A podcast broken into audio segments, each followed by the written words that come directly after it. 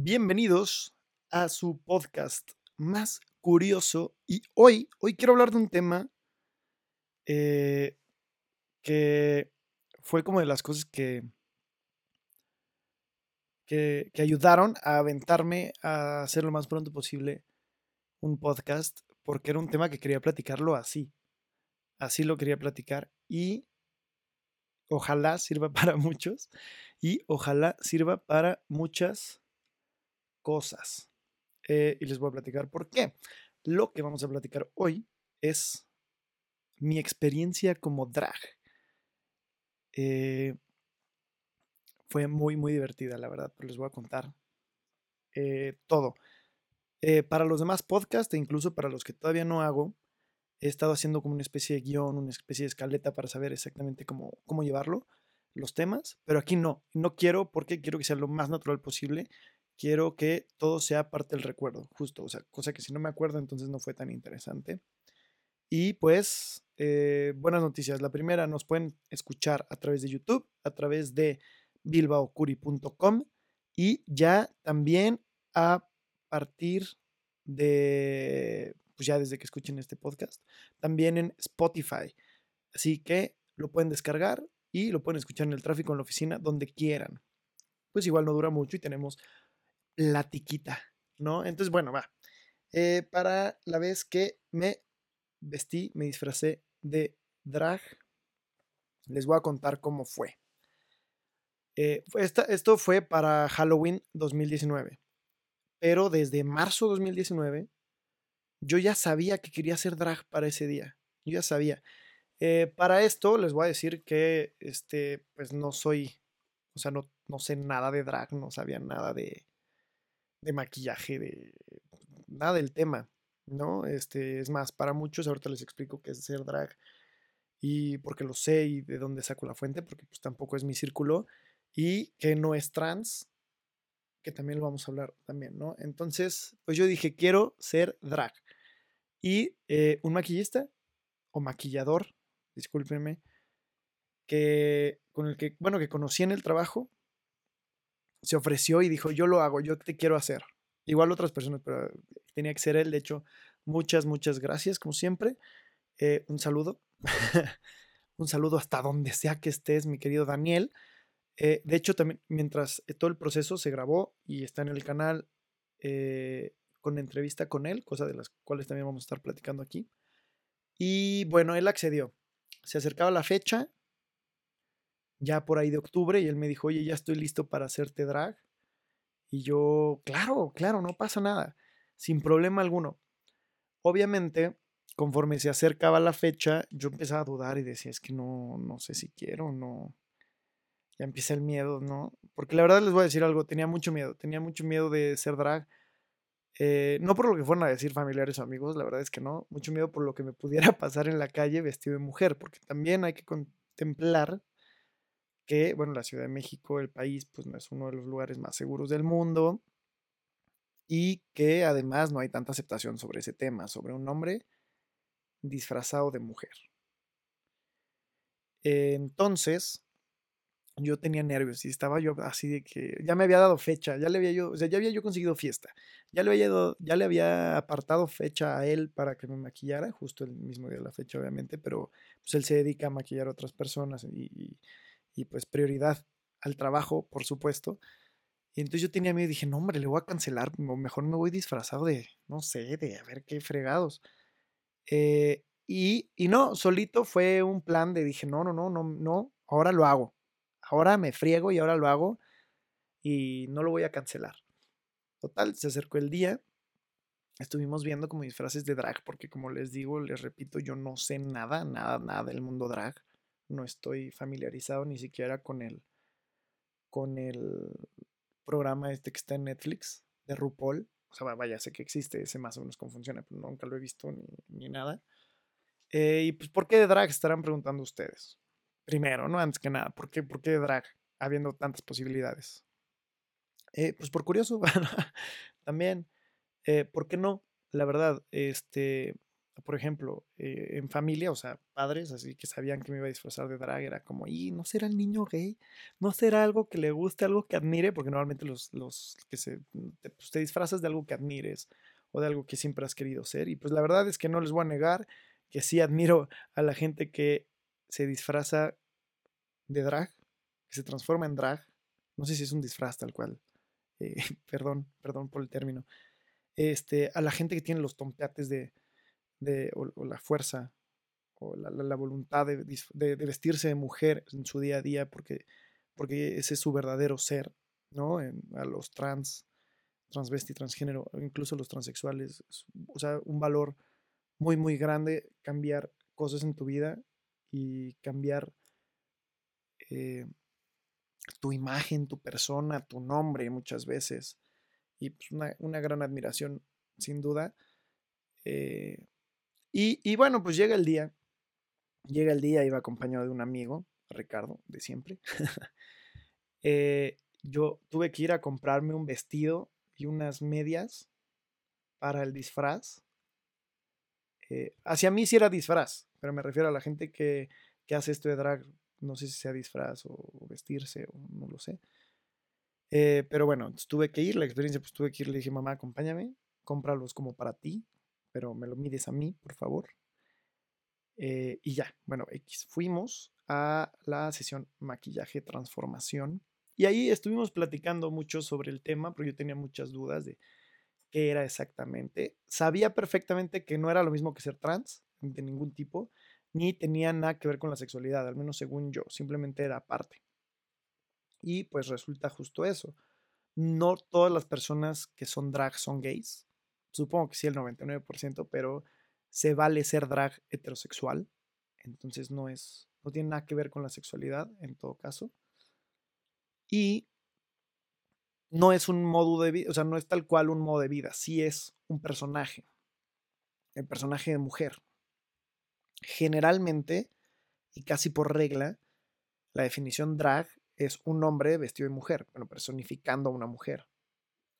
Se cambia el nombre y demás, pero no es como para tu vida cotidiana, eso ya sería transvesti, es simplemente el cotorreo con un maquillaje exagerado, y por eso hay concursos como el de RuPaul, que estábamos diciendo que está en Netflix, por si alguien quiere verlo, y, y pues ya estuvimos aprendiendo todo eso. Maquillaje, obviamente yo no tengo pelucas, me hizo el hermosísimo favor de prestarme una, porque yo, o sea, yo la drag que había visualizado de mí era sin peluca. No por miedo a ponerme una, dije, ¿de dónde saco una peluca? No voy a gastar en una peluca, ya gasté en un vestido, ya gasté en unos mayones, que son buenísimos para dormir, ¿eh? Estos eh, leggings, no sé cómo se llaman. Y un vestido de lentejuela, la foto también está en Instagram, en mi Instagram. Eh, y les digo, el video de transformación está en el canal de YouTube. Y pues justo empieza esta la transformación. Eh, qué gran maquillaje hace este, este hombre. Eh, obviamente fui rasuradillo lo más que podía, y además me sorprendió porque me prestó pestañas, me puso pestañas, me dio una cajita para guardarlas después. Yo no sabía que las pestañas se reutilizan, al parecer hay pestañas que se reutilizan y demás. Fue toda una experiencia, estuvimos platicando, no quiero hablar tanto, indagar como en esa plática, porque la pueden ir a ver, está en YouTube. Eh, entrevista, y si necesitan maquillaje con mucho gusto, pues ahí está el Instagram de, de, de Daniel. Eh, gran trabajo, no se dedica a hacer drags, se dedica a maquillaje de todo tipo. Entonces, si se van a casar, él puede ser una opción. Si van a un evento importante, él puede ser una gran opción, eh, etcétera, ¿no? Si necesitan maquillajista. Y bueno, va. Entonces, ese día yo tenía dos fiestas. La primera era una fiesta donde yo nada más conocía a una persona de la fiesta, porque en realidad el que estaba invitado era mi amigo. Y el concepto de esa fiesta era ir disfrazado de algún artista musical.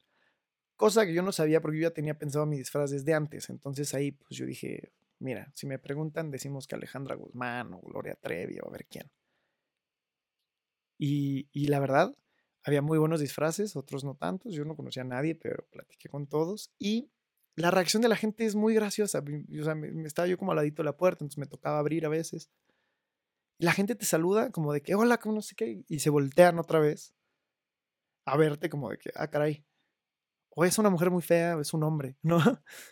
Eh, y obviamente pues se percataban de que era un hombre por el exceso de maquillaje, pues porque se veía poquilla barba, etcétera. Y pues porque súper viril, ¿no? Y, y ya, eso fue muy gracioso, obviamente. Eh, yo no esperaba, o sea, esas, ese tipo de reacciones sí las esperaba. Lo que yo no esperaba fue que me pidieran fotos eh, y que me preguntaran que, que si me dedicaba a hacer drag. O sea, como que todo el mundo cachó, nadie, nadie preguntó mi sexualidad en ningún momento y dije, wow. Eh, y les voy a decir algo, saliendo justo del maquillaje, perdón, me salté esta parte, antes de ir a la fiesta, yo tenía mucho, mucho miedo de estar en la calle y vestido de drag, porque pues de la calle al coche es un trayecto, ¿no? Entonces estábamos, nos fuimos en, en Uber, también miedo de, oye, si, si el conductor me dice algo además, y no, como que el conductor también lo cachó, claro, era Halloween, ¿no? No era algo extraordinario, pero igual yo salía con ese miedo. Entonces ya les digo, llegamos a esta fiesta y todo. Eh, todas querían, o sea, todo el mundo hasta se puso de acuerdo como para que me pusiera a cantar una canción de Gloria Trevi, eh, la de y me solté el cabello, me vestí de reina, me puse tal, no sé cómo se llama, eh, canción que yo sabía que iba yo a cantar porque había concurso de canto de celebridades obviamente en esa fiesta, esa era mi canción, pero sin que yo dijera nada me la pusieron, canté en el escenario, me divertí muchísimo, la verdad. Les digo, no conocía a nadie y hasta sentí como cariño de la gente eh, por esto. Después acudimos a la segunda fiesta, donde el invitado era yo por un amigo, pero igual no conocía a nadie. O sea, conocía a tres pelados, eh, que les mando un saludo también porque se portaron súper chido. Y, y listo, llegamos a la fiesta y pues pasó lo mismo, o sea, pasó el mismo fenómeno, como que todo el mundo se acercaba por, pues porque qué padre este, cambiar tanto en un disfraz, ¿no? O sea, ¿por qué no te disfrazaste de otra cosa? ¿Por qué drag? Y, y pues llamaba mucho la atención. Ahora, en esta fiesta sucedió algo que jamás en la vida me había pasado. Jamás en la vida había ligado tanto mujeres como esa noche. Y ni siquiera ligar. Lo que pasa es que se acerca, pero se acercaron muchísimas niñas a preguntarme de que... Ahí sí me preguntaron mi sexualidad, ahí me dijeron muchísimas cosas. Y yo así de que, opa, opa, niña, tu novio, ahí está, ahí está tu novio, déjame en paz. Pues obviamente no vas a ligar vestido de mujer. Eh, pero sí se acercaron de, oye, entonces, tú eres heterosexual. Y yo, pues, ajá, sé que no parece, pero sí. Y me tomaban del brazo como muy sensual, en plan, y me lo decían como, es que se necesita estar muy seguro de su sexualidad para hacer esto. Y yo, ah, niña, tu novio está aquí al lado, me calenturienta esta. Eh, y la verdad es que me divertí mucho. Eh... Yo, o sea, sí dije, sí pensé desde antes y le dije al amigo que venía conmigo, como entre hombres se da esto de que se agarran las nalgas y demás. A mí no, yo no soy así, pero muchos hombres sí son de que te agarran la nalga y la chingada. Yo dije, si alguien me agarra la nalga me voy a enojar muchísimo y a como sea, voy a voltear el cachetadón. Aunque sea un amigo, dije, va. Pues porque se me hace una falta de respeto y, y, si, y si lo haces a mí, porque se lo... harías a una persona que de verdad esté en esta situación, o sea, no se hace, simplemente una mujer, una transvesti, o sea, simplemente no, y no quería que esto sucediera, bendito Dios, no pasó, pero, por ejemplo, sí hubo, bueno, no sé, o sea, eso lo voy a contar como experiencia propia, ya ustedes juzgarán si es grave o no, pero pues había un cuate, por ejemplo, había concurso de disfraz ahí, no, de, decidí no participar y preferí conducirlo, porque esa era la opción también, preferí conducirlo y no participar, porque sentí que sería más gracioso no ganarlo. Eh, la contienda eh, y, y, y digamos había una, un, un hombre abrazando a su novia y no me acuerdo qué me gritó, pero sí me dijo como, ah, estás bien buena, una nacada así, ¿no? y, y justo pues, o sea, sí me enojó en su momento, de, lo dejé pasar, me divertí en la fiesta, me enojó un poco eh, y mi amigo me está diciendo como, pero pues ¿por qué te enojas? Y le dije, ya te quiero ver, fíjense esto, porque es ahí donde está todo el plan. O sea, ya te quiero ver abrazado de tu novia y gritarle a otro, a un vato vestido de mujer o a otra mujer, ah, estás bien buena. Sí, no vas a tener los pantalones de hacerlo y tu novia te va a poner un trancazo porque no va a tener los pantalones de no ponértelo. O sea, qué falta de respeto es esta. O ya te veo incluso gritándoselo a tu novia, ah, estás bien buena. En ese sentido, digo, si te llevas así, pues adelante. Pero si no, o sea, según yo sí radicaba ahí, por eso me enojé un poco. Porque además iba con la disposición de no quiero que nadie me quiera faltar al respeto. Eh, porque estoy en los en los zapatos de alguien más. Y ahí voy. Estar en los zapatos de alguien más por un día fue impresionante. No saben las cosas que aprendí de estar en los zapatos de esa persona. Te diviertes muchísimo. Eh, y algo que pasó es que, no sé, bueno, eh, sabía yo, o sea, yo estaba como consciente de que traía peluca, de que estaba vestido de mujer, pero por alguna razón se me olvidaba el maquillaje, o sea, se me olvidaba estar maquillado. Entonces, había gente que, pues, se acercaba a alguien, pues me ve vestido, de, o sea, me ve como mujer, no ve quién soy, no me puede reconocer. Eh, pero esa parte se me olvidaba. Incluso yo iba al baño, había un espejo y decía, ah, caray, es verdad, estoy maquillado. No solo traigo peluca y vestido, estoy maquillado.